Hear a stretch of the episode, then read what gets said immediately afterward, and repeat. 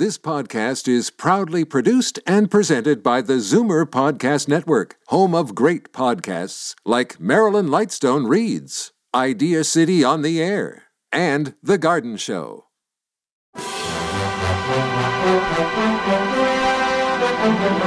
It's Zoomer Radio's Theater of the Mind with Frank Proctor. Open your mind as we fill your head with amazing thrills, chills, and laughs. Theater of the Mind. The best love programs from radio's golden age. Only on Zoomer Radio. Now, here is your master storyteller, Frank Proctor. Thank you, and welcome to the show. X Minus One was an American half hour science fiction radio drama that was broadcast on NBC. It was known for high production values in adapting stories from leading American authors of the era. Some names you might recognize Isaac Asimov and Ray Bradbury, to name a few. Uh, let me take you to the mid 50s now when people and sci fi writers were looking skyward and wondering what was happening way out there and imagining what might happen. Countdown for blastoff. X minus 5, minus 4, minus 3, minus 2, X minus 1, fire.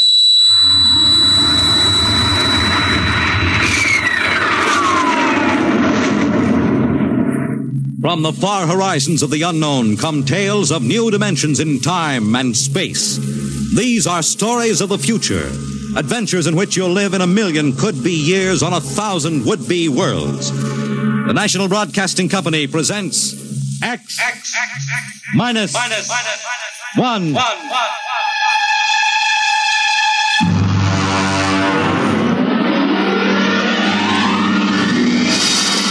Tonight's story The Man in the Moon.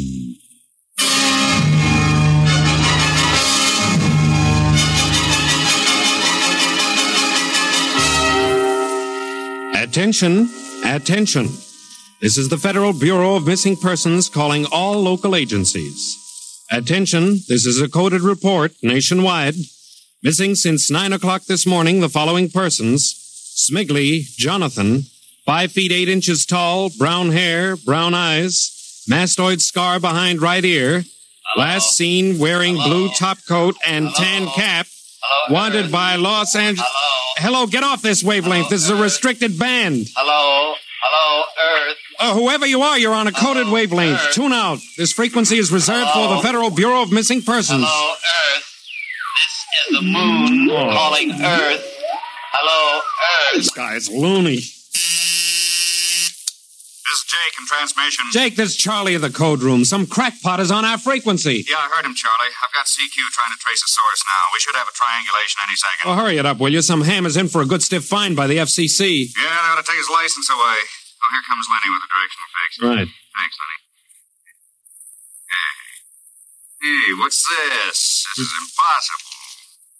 What's going on down there? How about it? Get that ham out of my kilocycles. Now, listen, Charlie, unless this is a gag, that interference is being beamed from 240,000 miles away. Oh, now, Jake, you know there ain't no such thing as 240,000 miles away. Yes, there is, Charlie. Straight up. Oh, now, wait a minute. Charlie, that signal is coming from the moon. Are you nuts? Oh, somebody might be bouncing it like a radar signal. Radar on this frequency? Where'd you study basic radio? Now, listen, Flathead, you asked for a fix. I gave the best fix our instruments can find. Take it or leave it. Somebody on the moon is calling the Bureau of Missing Persons. Mr. Timken. Mr. Timken. What's the sweat, Charlie? Shouldn't you be broadcasting? Listen, Mr. Timken. You know I'm a sober citizen, right? Mm-hmm. Never once have I broadcast with the smell of alcohol on my breath, right? Right. In all your 12 years here at the Bureau, did I But once What's the ever. matter, Charlie? We're picking up a message on our Well, wavelength. did you report to the FCC? I ain't got the nerve. Well, what's wrong? You'll scream when you hear this, Mr. Timken. You'll jump right out the window, but. We are getting an SOS from the moon.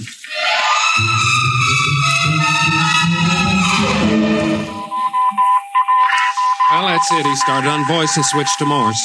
The way the signal repeats sounds like a phonograph record or automatic sender of some sort. Well, what's it say? Uh, let's see here. Can you read me? Help Otterburn. Will contact when moon is in phase. Let's have that again. Can you read me? Help Otterburn. Will contact when moon is in phase. Otterburn. That sounds like a name, huh? Otterburn. Otter. Wait a minute. Something registered? Cornelius Otterburn. Holy jumping Jehoshaphat. Hey, where are you going? Talk to the chief. Hey, wait a minute. What are you going to tell him? We just got a CQ from the man in the moon? That's exactly what I am going to tell him, Charlie. This just too much for me.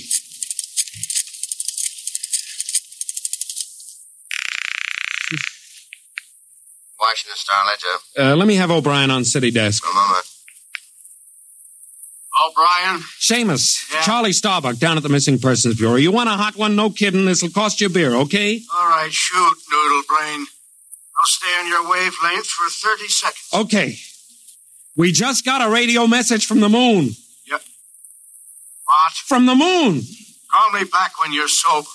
Okay, Seamus, if you don't know a story when you see one, I'll I'll... send you the name of a good psychiatrist. So long, Orson Welles. How do you like that? You don't believe me.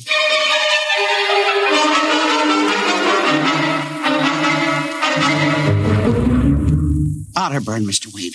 Now, does that name ring a bell? You're the man with the photographic memory, Henry. What about Otterburn? Cornelius Otterburn, atomic physicist, reported missing from his home in Baltimore on June 5th, 1945, just five years ago. Vanished completely. Are you trying to tell me you really think there's something to this man in the moon business? Henry, I'm surprised at you. This is some crackpot trying to jam the airwaves. Yes, but the name Otterburn is so unusual. so Mr. are a lot of names. But I have a theory that. I was afraid of uh, that. Henry, you always have a theory. Let's see, what was it last year? Oh, yes. That people disappear in occupational psych. Well, it's true. I- Please, Henry, I'm a busy man. You expect me to believe that this Otterburn is sitting up on the moon, sending out shortwave messages? Well, he might be on Earth bouncing the messages off the moon, but who's to say he isn't on the moon? Henry, as chief of this bureau, I have my hands full trying to coordinate reports from 48 states and Alaska. I have no time to include the moon. But, Mr. Wade. Out, Henry. But, Mr. Wade. Out. I'm busy. Yes. Oh, here. Take this folder of reports for the dead file. Yes. And no more nonsense, eh, Henry? Yes. I appreciate that you have a very dull job filing old missing persons reports, and I appreciate that you take an active interest in the affairs of the Bureau.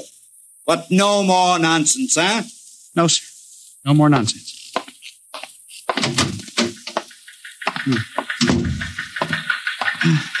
Uh, pardon me. Hmm? You are Mr. Henry Timken. That's my name. Permit me, Jefferson Philo, scientific feature writer. Oh, how do you do? Oh, are you a newspaper man? Not exactly. I write as a hobby. Occasionally, the papers give me leads on an assignment. If I may have a moment of your time. Certainly. Just sit down at my desk over here. Thank you. My, that's quite a stack of papers. Filing. Uh, I'm the records custodian of the Bureau. Twelve years and never misplaced a record. Magnificent. I admire the precise mind, Mr. Uh, Timken. of course. Now, Mr. Timken, Mr. O'Brien, the editor of the Star Ledger, said I might drop by and investigate a rumor. Only a rumor, mind you. That a message from the, uh, moon? Well, we aren't certain it's from the moon. I- It may be a bounce. They have bounced radar waves off the moon, you know. Yes, And- I know. I wrote the first newspaper article on it. Really, I'd be interested to read it. I must have a copy in my Well, briefcase. I, don't bother. I, Oh, but I insist. Oh, yes. There you are. I'll leave it on your desk. Oh, thank you very much. Now, about this message from the moon, Mr. Timken. Well, now, we don't know for sure, as I said, but I believe that this message, wherever it originates, is from Cornelius Otterburn. the physicist. Oh, do you know him? I once wrote an article on his contribution to nuclear mechanics. A brilliant man, Otterburn. Years ahead of his contemporaries. Hmm, well, whoever is sending those signals, if he isn't on the moon, is at least using the moon as a sounding board, bouncing the signal. But why, Mr. Timken? Why? Well, if you will come here tomorrow night at 8, Mr. Philo, we may learn the answer to that question. I- I've arranged with Charlie, our radio man, to let me use the equipment. May I consider this an invitation? You certainly may. Very well, sir. Until tomorrow night, then. Uh, goodbye, Mr. Philo. Hmm. Uh, let's see now. Aiken, Abelard, Abramson, Rano, Atch. That's funny. Now, where did this list of names come from?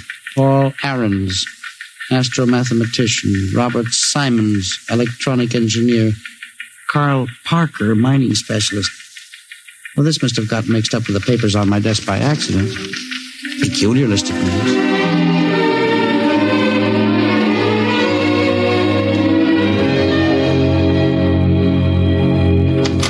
Oh, good morning, Charlie. Oh, hi, Mr. Timken. See, we made the papers. Oh? And how? And as the chief steamed up about it, he really gave me what for. What did the paper say? Oh, mostly ha ha. Here's the Herald. Listen. Man on the moon contacts Missing Persons Bureau. Missing atomic scientists sitting on the moon, say Bureau experts, etc., etc. What a panning. Well, no wonder Mr. Wade is hopping. Say, about tonight, Mr. Timken, I don't know. Now, know. you promised you'd give me a key to the radio room. Yeah, but I didn't expect Well, it. I'll take full responsibility with Mr. Wade. Uh, the time for the morning broadcast. We got quite a list today. Well, mind if I listen a while? We may hear Otterburn. Why, I ain't self-conscious. Just stick around. Yes. Attention, attention. This is the Federal Missing Persons Bureau calling all local agencies nationwide. This is a coded broadcast. The following persons are missing.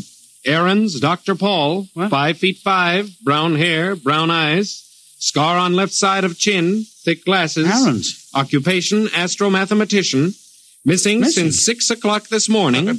being sought by Bel Air Police. Uh, Charlie. Repeat. Dr. Paul Uh, Charlie, shut it off a second. Hold it. A delay, one minute. Listen, Mr. Timken, it's okay to stay, but you can't interrupt Now, us. this is important. Did you say Dr. Aarons was reported missing this morning? 6 a.m. We got the report from Bel Air less than an hour ago. That, are you certain, Charlie? Positive. What is this? Charlie, what's the next name on the list? Uh, let's see. Simons, Robert, engineer. What? Came in less than 20 minutes ago. 20. Hey, What's the matter with you? You look like you've seen a ghost. It's nothing, Charlie, except that last night, quite by accident, someone left a list of names on my desk, and that list included the names of those two men who were reported missing within the last hour. What? Oh, that don't sound right to me. Well, it isn't right, Charlie. It leaves a big question to be answered. Who would make up a list of missing persons before they were missing, not after?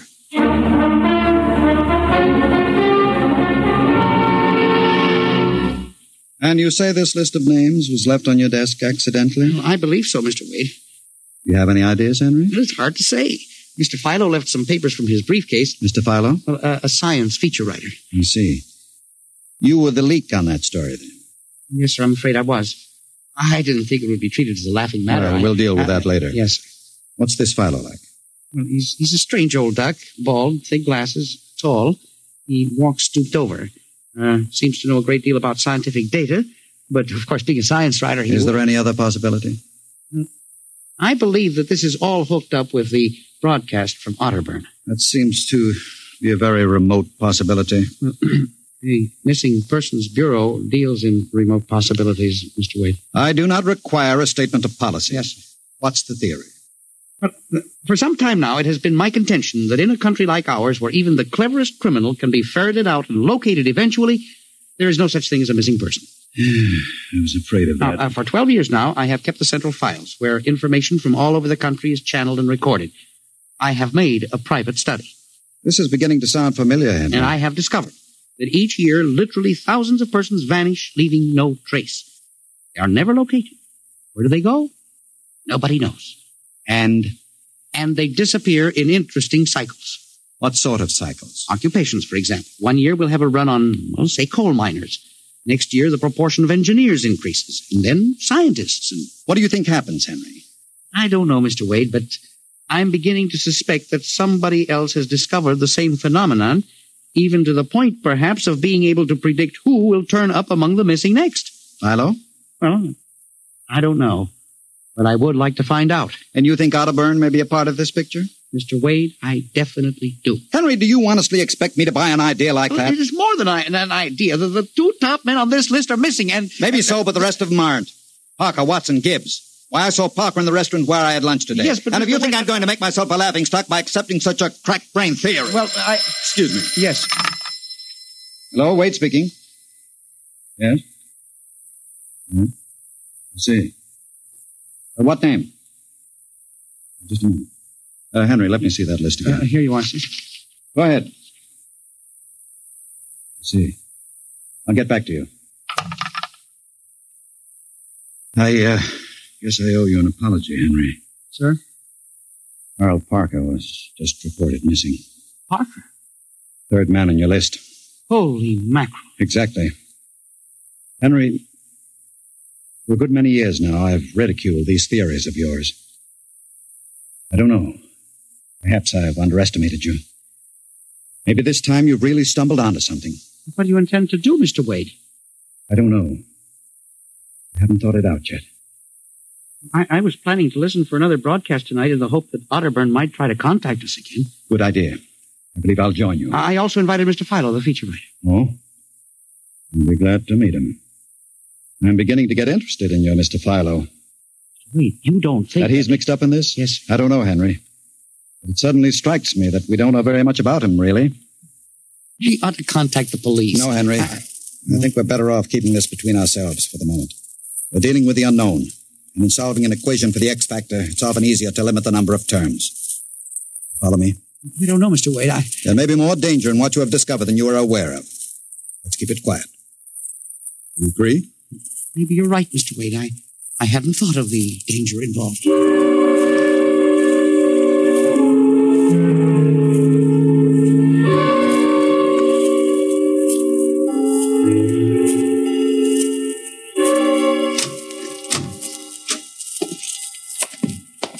O'clock.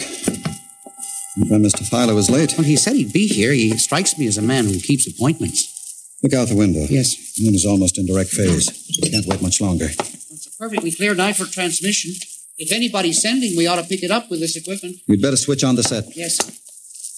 I never realized how eerie this office could be when it was empty. I'll have to light in the hall for Mr. Philo when he comes. Are you getting anything? Uh, just some foreign stuff, I think. Portion of tonight's programming from Johannesburg, South Africa. We continue in April. That's a peculiar transmission sound. Earth. Now, Earth. that sounds like something. See if I can work the selector. The moon is in phase. Yes. Hello. Earth. Can you hear me? I- I'll try to return. Hello? Hello? Hello. Earth. Uh, hello, do you hear me? Oh, I get you now. Thank God. Uh, who are you? Can you hear me? Uh, who are you? This is Professor Cornelius Otterburn. Hello? Uh, go on, I hear you. Not much time. They're on to me. They've located my sending point. You hear me? Uh, go ahead, keep talking.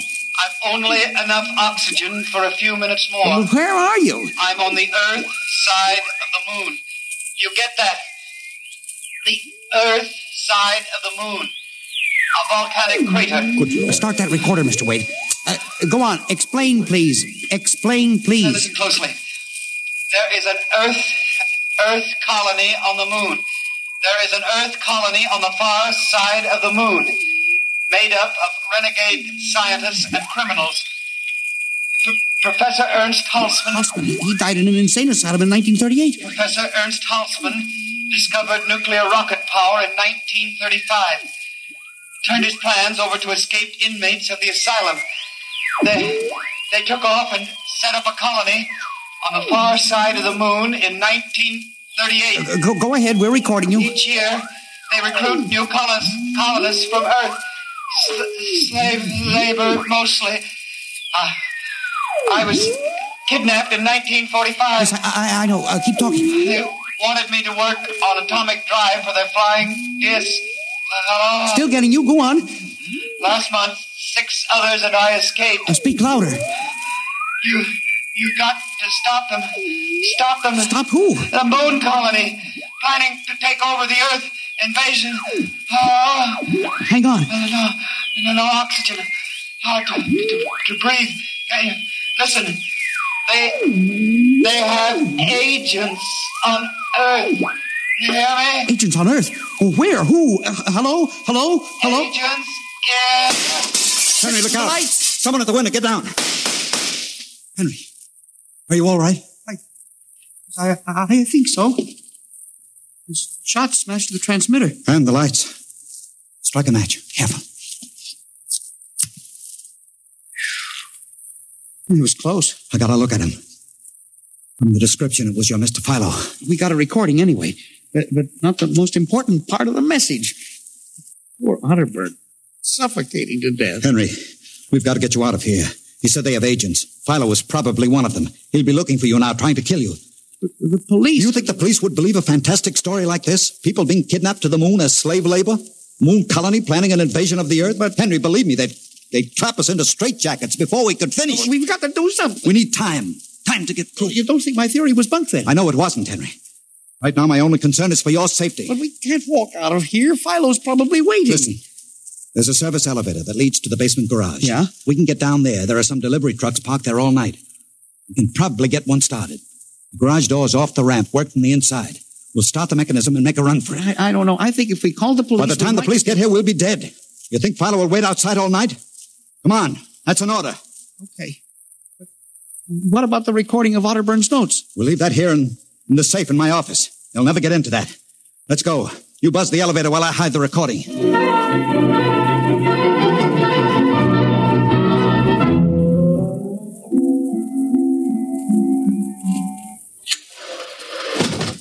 This is the basement. Come on. Keep to the side. Yes, sir. Shh. Let's try that delivery truck over there. I'll get in. All right, Henry. You start the mechanism to open the garage door, then jump onto the truck. Yes, sir. We'll make a dash for it. Where can we go? I have a farm outside Chevy Chase. It's private. Miles from the nearest neighbor and completely hidden by trees. We'll run for that. Go ahead, start the door up. All right.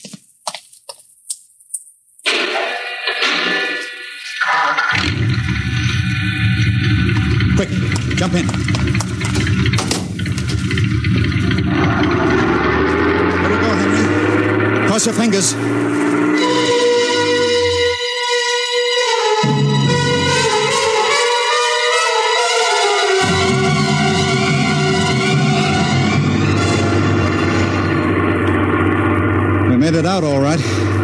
Anything doing? There's a blue coupe behind us, Mr. Wade. It seems to be following. I'll cut up Pennsylvania Avenue. Now Route 1 toward Baltimore. It is following. He turned with us. Can you go faster? Not much faster. He's gaining on us. I've got an idea. Hang on, Henry. Yes. Why'd you stop? I'll turn off the lights.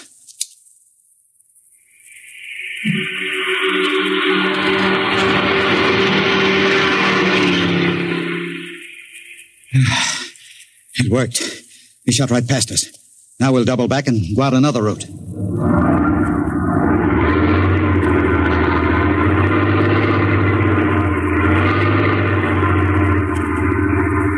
Well, I, I- I don't see anything. I think we've lost him. Good. I think everything's going to be all right now. We can be at my farm in less than an hour.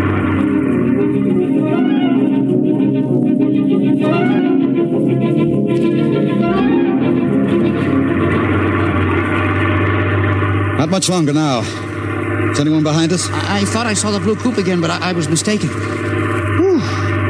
This place is really hot in the wilderness. We can stay here indefinitely till we figure out the next move. Now, just up this dirt road now. There's the house up ahead. You're not going toward it. No, I have a better idea. There's a big abandoned wheat silo on my grounds. It's down a hollow where it can't be seen except from the air. And even then, the oak trees shield it.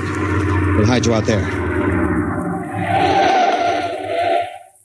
We leave the truck here. You'll never be seen. Come on. Yes. How, how did you ever find this place, Mr. Wade? I've always liked seclusion. I bought it about 12 years ago. Come up here in the summertime to get away from it all. There's the silo. Uh, certainly well hidden. There's a small door around the side. Come on. Be careful of those bushes. Uh, yes. It's hard to see them in the dark.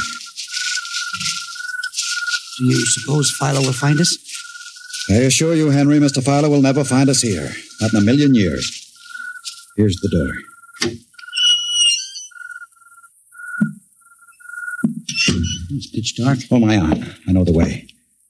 Just a few steps up, and another door. Steel. This is an unusual silos. Double walled, wood outside and steel inside. Completely fireproof. An army couldn't wreck it. We're inside the inner shell. Careful. We're in a circular room. Stay here a moment. I'll go outside and see if the coast is clear. In a moment, your eyes will become accustomed to the darkness. I'll bring back some food and water. Uh, don't be long, Mr. Wade. I, this, this place gives me the willies. Just a moment.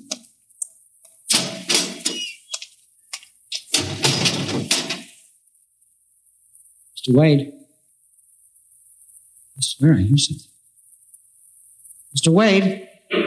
What's that? There is something. Good Lord. There's someone in here.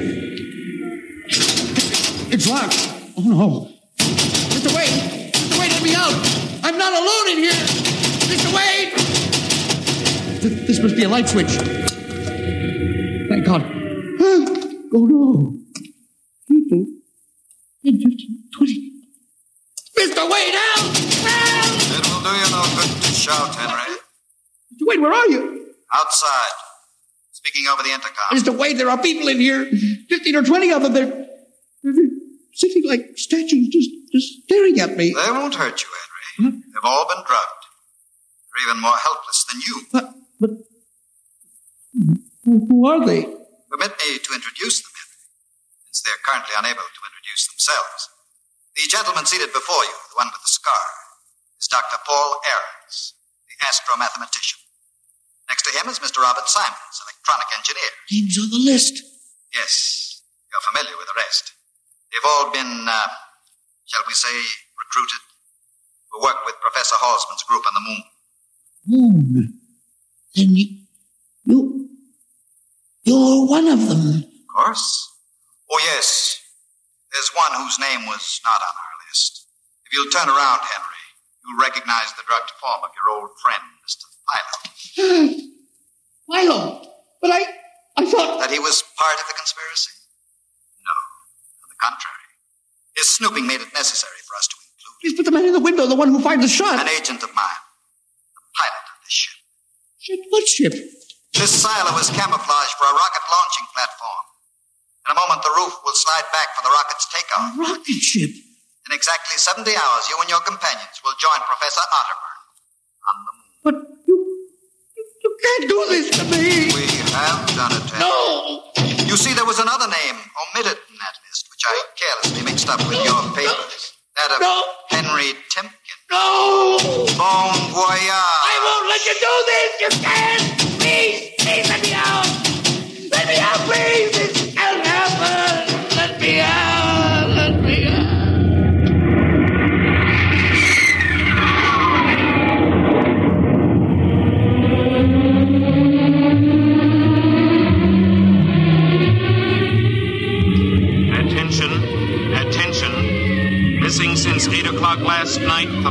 Persons Timken Henry, age 45, height 5 feet 8, 165 pounds, brown eyes, slightly balding, occupation records custodian. Repeat, Timken Henry, age 45, height 5 feet 8, 165 pounds.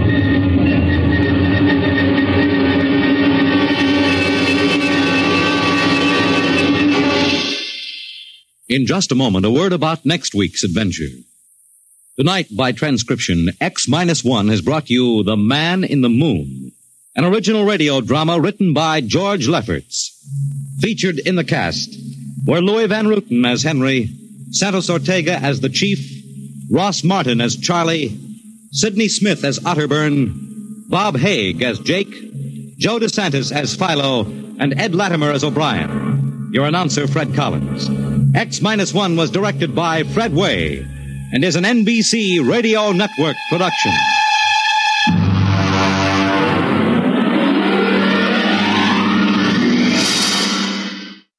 Stay tuned for Phil Harris and Alice Faye next on Theater of the Mind. Time now for Phil Harris and Alice Faye. The comedy radio program ran on NBC from 1948 to 1954 and evolved from an earlier music and comedy variety program, The Fitch Bandwagon. Singer bandleader Phil Harris and his wife, actress singer Alice Faye, became the early show's breakout stars, and the show was retooled into a full situation comedy with Harris and Faye playing fictionalized versions of themselves as a working show business couple raising two daughters in a slightly madcap home. Well, that madcap description certainly applies to tonight's episode called Red Paint on the Poodle. Good health to all from Rexall. It's the Phil Harris Alice Faye Show, presented by the makers of Rexall drug products and 10,000 independent Rexall family druggists. Good evening and aloha nui. Tonight, the makers of Rexall drug products and the 10,000 independent family druggists who recommend and sell them salute station KGU Honolulu and welcome you to the NBC network carrying the Harris Faye Show. Through the facilities of KGU, we extend greetings to all our friends on the islands and especially to the firm of Benson Smith who have been Rexall druggists for the past 40 years. We landlubbers here on the mainland tell you in all sincerity that we're happy you've invited us aboard, and we hope that you'll become regular members of our listening audience. But wait, I'm sure the stars of our show can tell you much better than I just how we all feel. So here's Alice Faye and Phil Harris. Phil, isn't it wonderful? Now we can be heard in the Hawaiian Islands. You bet it's wonderful, honey. When I think of all those lovely people way out there in the Mediterranean that are... Phil, the Hawaiian Islands are in the Pacific. When I think of all those lovely people way out there in the Pacific listening to our program, I just want to sing. Well, don't. This is no time for corn. All right, Smarty, what can I do? Why, tell our listeners in Hawaii how happy we are to have them with us every Sunday from now on. Okay? Folks, we're just bowled over that you're going to be with us every Sunday from now on. And that we'll do our very best to please them. We'll do our very best to please you, And that we'd love to have their letters and comments. and we'd love to have your letters and compliments. Phil! Now can I sing? What? That's what I like about the South? Think you're smart, don't you? Well, this time I'm going to sing That's What I Like About the South Pacific. Oh, no, you don't. We want Hawaii to keep listening. Aloha to all from Rexall.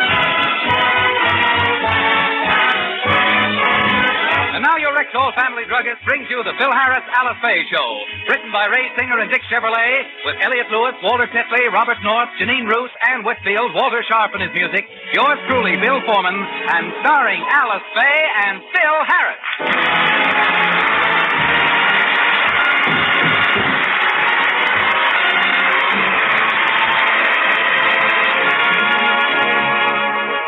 Mr. Scott of Rexall and his wife are going on a motor trip for a few days.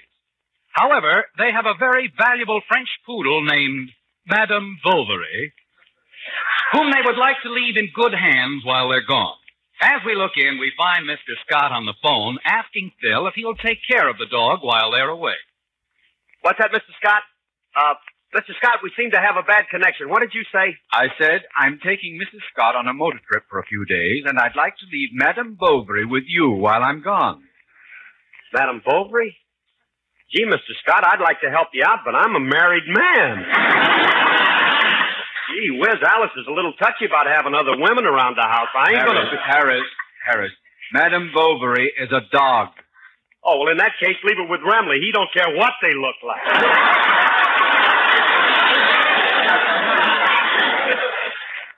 Give me strength. Look, cornball. Madame Bovary is a dog. You know, bow wow, woof woof, arf arf. Oh, Scotty, you've been working too hard. Harris, listen closely. I'll spell it for you. I want to leave a D O. No, that'll get him more confused than.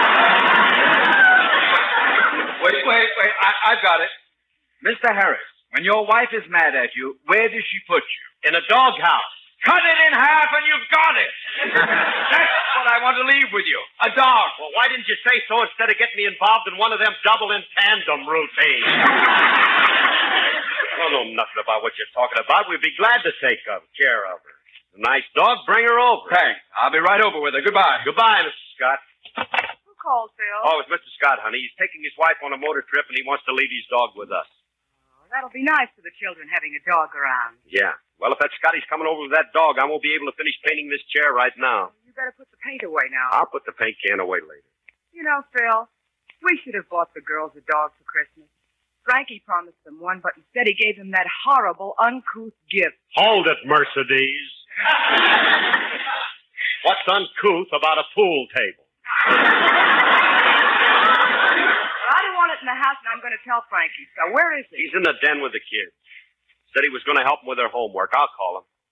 Hey, Remley, come in here a minute, will you? All right, Curly. I'll be right with you. Okay, Phyllis, it's your shot. Try the sixth ball in the side pocket, and this time don't cheat. Keep one foot on the floor. Now remember, you each owe me three dollars so far. When we started, you said we were playing for fun. Well, that was before I was sure I could beat you. okay, now stop stalling and chalk up. All right. Uncle Frankie, how do I make this shot? That's a cinch.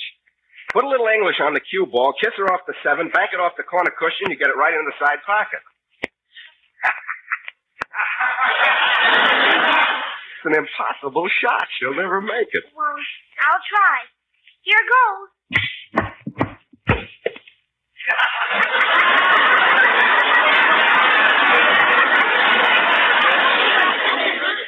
Little wise guy. Well, Phyllis and I won that game. Now it's your turn to pay up. All right. Here's 50 cents in play money. I don't get it, Uncle Frankie. When we win, you pay us in play money. But when you win, we have to pay you in real money. How come?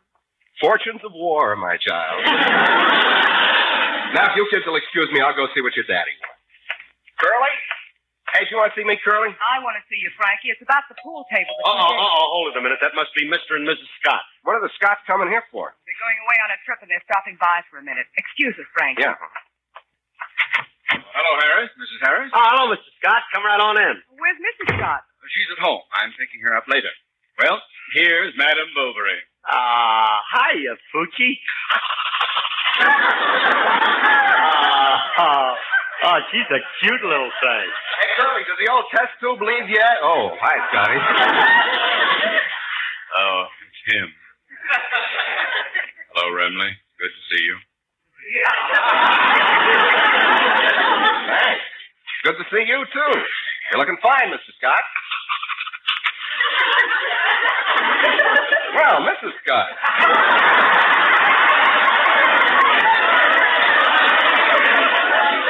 You're looking your usual charming self. nice to see you again. She's got a cold, eh? Remley, one more nasty. Oh, no, no. It's just a mistake, Mr. Scott. Frankie can't see too well. He's wearing his nearsighted head today. Look, Frankie, this is a dog. It isn't Mrs. Scott. Harris, I hardly think the identification is necessary.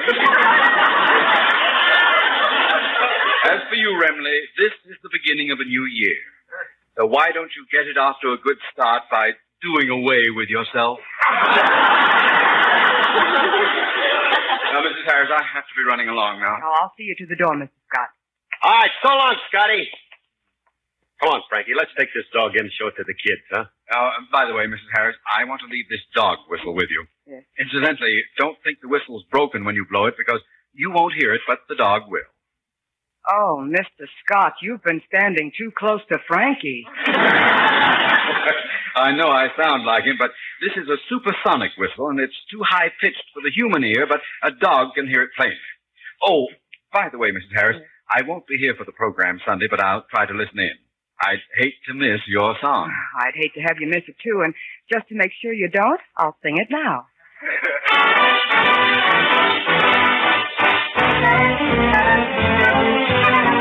Bye bye, baby. Remember you're my baby when they give you the eye.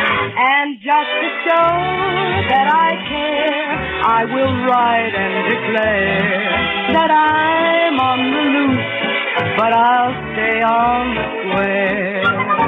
I'll be lonely, but even though I'm lonely, there'll be no other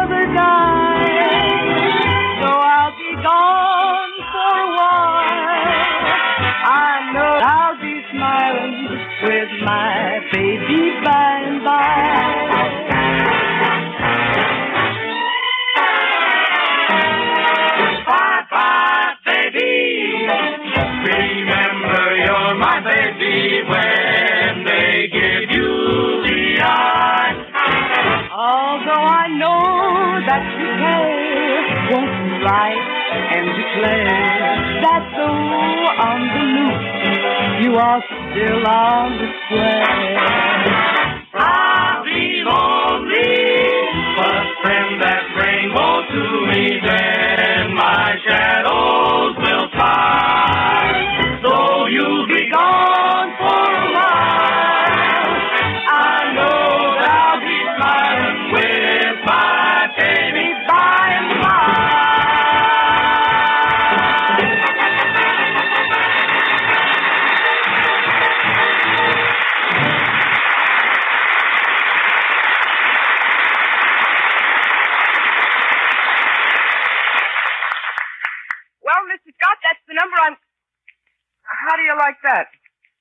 Off right in the middle of my song. Oh, well, as long as he sends the check every week, who cares? I'd better put this dog whistle in a safe place. I wonder if it really works. I gotta try it.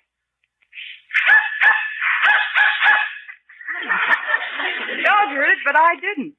Mrs. Scott was right. It can't be heard by a human being. I'd better put it on the mantel so I'll know where it is. Well, it's a quarter to twelve. I'd better prepare lunch. Hey, Alice, where are those instructions that Mr. Scott gave you? I think this dog. Alice! Ah, well, I'll find them myself. I think she put them up on the mantel. Hey, I never saw this whistle before. Must belong to the kids. Wonder what it sounds like.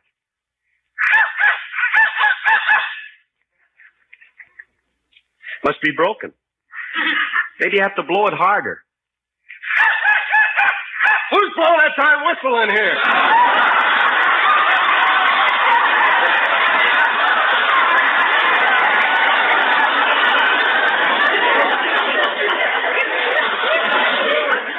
Well, I'm blowing it, but you heard it blow? Yeah. That's the shrillest sound I ever heard in my life. But Frankie, the whistle's broken. Look, I'll show you. You want to break my eardrums?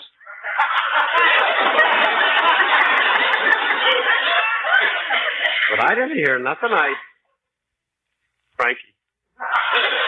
My ears ain't working. I must be losing my hearing. Nah, it's nothing serious. Some people are nearsighted. You just happen to be near-eared.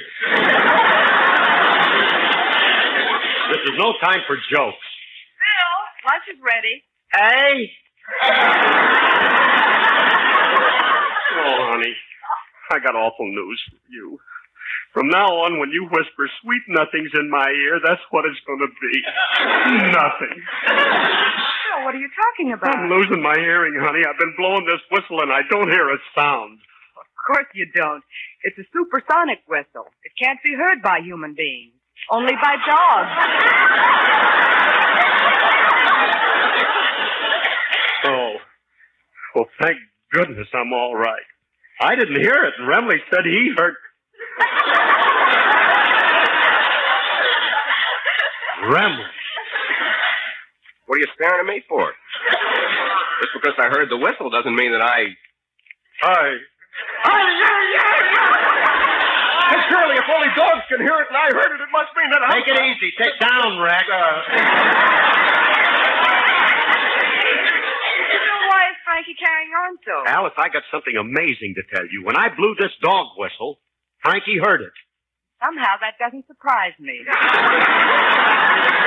Honey, don't you understand? What did you say about the whistle? I said a human being can't hear it. But Frankie heard it. So? What do you mean, so? This is awful. If I can hear like a dog, there must be something wrong with me. Maybe you're part Airedale. Don't be a funny man. Part Airedale. I'll have you know I'm just as human as anybody. I'll be right in, dear.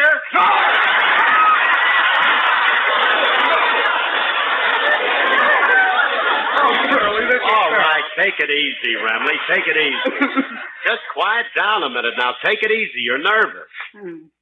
I'll soothe your nerves by singing something appropriate for a man in your condition. Oh. How about trees? Hold it, wait a minute. Come to think of it, I got just the tune for you, Remley. Now sit back on your haunches, cock your ears, and listen to your master's voice.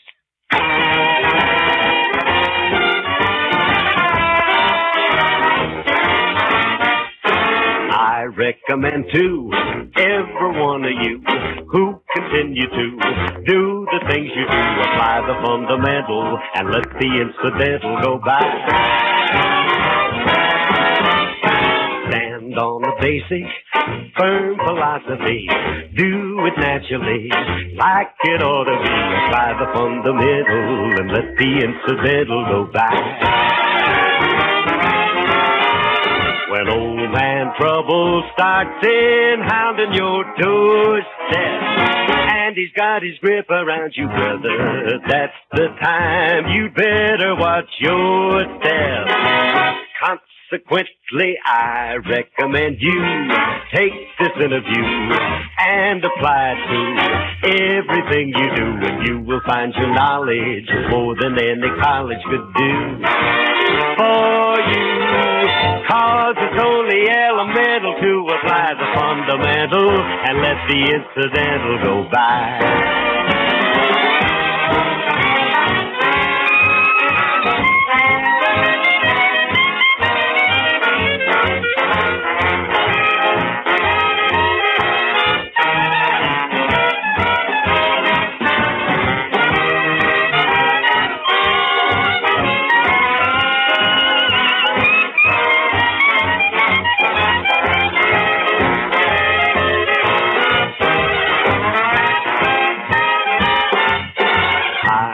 Recommend to every one of you who continue to do the things you do, apply the fundamental and let the incidental go by.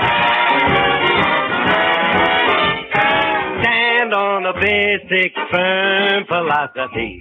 Do it naturally, like it ought to be. Apply the fundamental and let the incidental go by. When old man trouble starts in hounding your doorstep, and he's got his grip around you, brother, that's the time you better get mohair. Consequential, I beg you take this little interview and apply it to everything you do, and you will find your knowledge is more than any college could do for you. Cause it's only elemental to apply the fundamental and let the incidental go by. Bye bye. F-U-N-D, I don't know how to spell it, but let the incidental go by.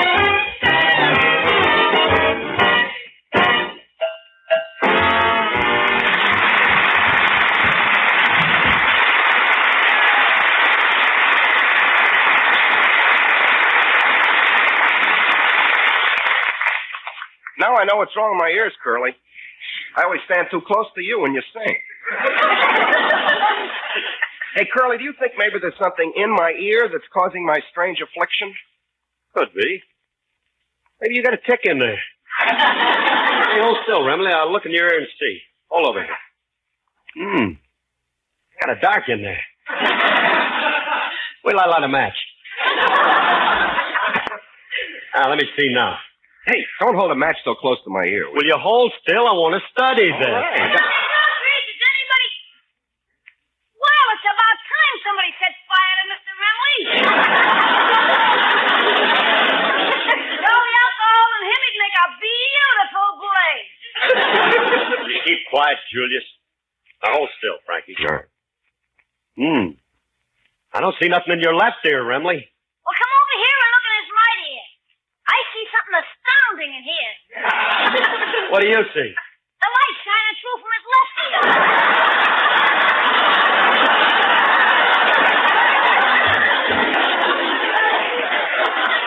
Julius, you can see the light shining through.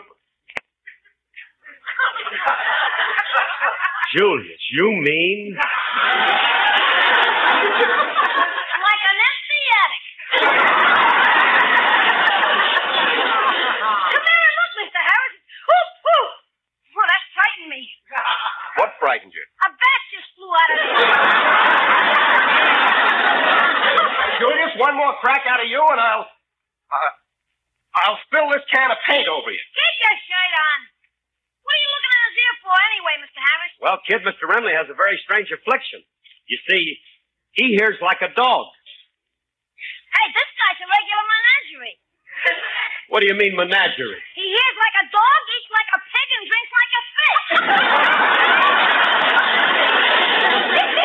Mr. Harris, does any other member of his family suffer from this? Does he have any brothers or sisters? Yeah, he's one of a litter of five. Let's see, there was Prince, King, Rover. Uh, Mr. Lemon, please don't bark while us humans is talking. That does it. You're getting this paint can right on your head. Take that. Remley, look what you got now. You got that red paint all over the dog. How am I going to explain this to Mr. Scott? How his dog got red? Tell him his French poodle joined the Communist Party.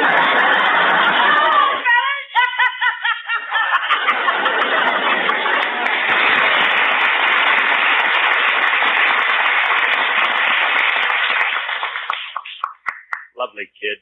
Yeah. He's a grand boy. He's got all the charm of an old man's knee.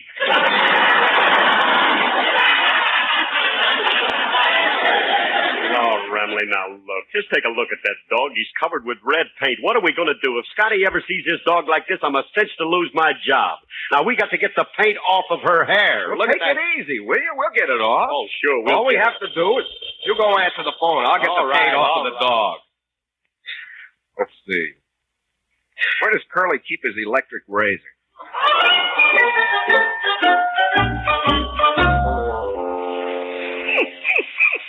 Okay, stop shivering, Pooch. There you are. Hey, you look great, kid. Not a hair on you. Hey, you. Remley, I got news for you. We're cooked. That was Mr. Scott on the phone. He had to postpone his trip, and he's coming over to get his.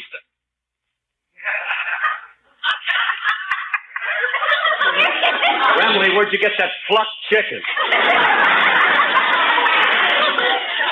That's Scotty's dog. I shaved all her hair off. Oh, no. Oh, a nude French poodle? Somehow she looks indecent. Throw a rug or a kimono or something over her. I think she looks very attractive. Only to you, Rin Tin Tin. If Scotty sees his dog like this, he's going to raise the roof. Her fancy hairdo is the most important part of a dog. I know that, and when Scotty gets here, she'll have hair. Hand me that bottle of glue. You mean you're going to paste the hair back on the dog? Oh, Curly, don't get hokey. Besides, there's paint on the old hair. I'm going to paste this on. Looks like poodle hair, but it's much more luxurious. Yeah, it is. What is that? Alice's Persian lamb muff. I know what I'm doing every minute. Frankie, will you listen to me? You can't do that. It's too late. It's already cut, measured, and ready to fit. Now hold the dog still while I paste it on. Oh, Remley, why do you always get... Well, that's all we got left to do now, and I'll tell you something. We got to hurry, Frankie. Mr. Scott will be here any minute. Now, look, do you remember how her fancy hairdo looked? Stop worrying, will you? I'll put it on just the way it was. You'd better.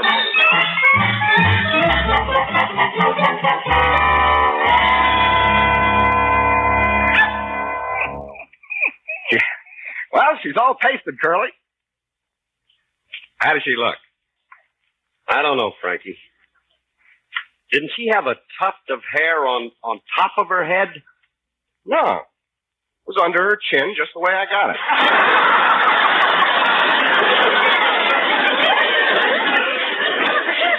Well, maybe you're right. Hmm? But is it supposed to be shaped like a Van Dyke? she looks like an ad for Box Bear. I think she looks swell. Notice how deftly I applied these clumps of fur here and there.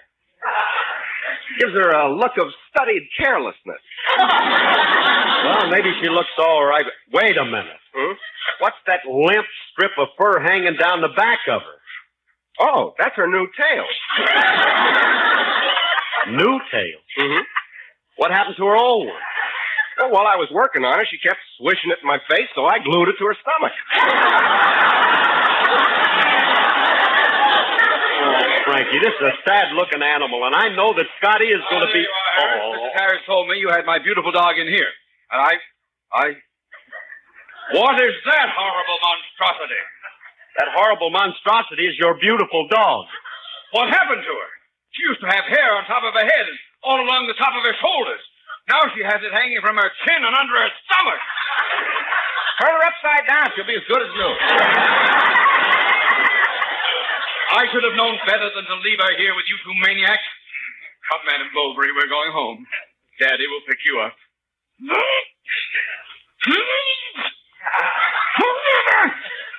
I can't budge her. Remley, you put too much glue on her stomach, and she's stuck to the floor. Pull a little harder, Scotty. Oh, oh, you poor dog. But don't worry. We'll get back at those two right now. Now, wait a minute, Scotty. Wait a minute. Take it easy. Don't sick that dog on that. Dog, nothing. I'm going to bite you myself. Oh, wait. Don't roll yourself. I can explain. I didn't mean to. Scotty, stop chewing on my leg. Take off your guard, you coward. Oh,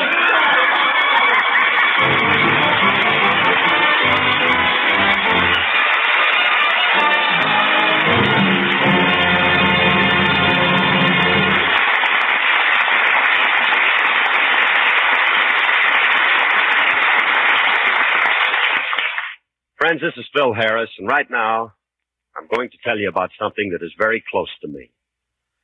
Somewhere is a youngster who needs a pal. A boy who may be fatherless or just an unhappy, unfortunate kid. Whatever the reason, the big brothers of America are ready to help. And you can help too if you're a big brother. Beginning next Sunday is National Big Brother Week. Give your own heart a warm feeling by joining up, won't you? Write Big Brothers of America, Philadelphia 3, Pennsylvania. Big Brothers of America, Philadelphia 3, Pennsylvania. Do that. Thank you. Good night, everybody. Good night, everybody. This program was produced and directed by Paul Phillips. Included in today's cast were Gale Gordon and Stan Freberg. Frank Remley was played by Elliott Lewis, and Julius was played by Walter Tetley. And now for Phil and Alice and all the gang, and for the Rexall Drug Company and your Rexall family druggist, this is Bill Forman saying aloha to all from Rexall.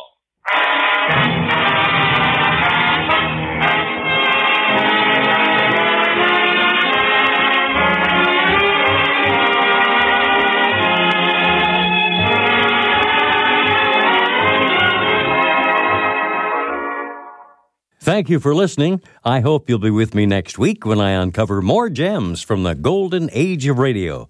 Thanks to Joel Schoenwell and Paul Stringer for technical support. The executive producer for Theater of the Mind is Moses Znaimer.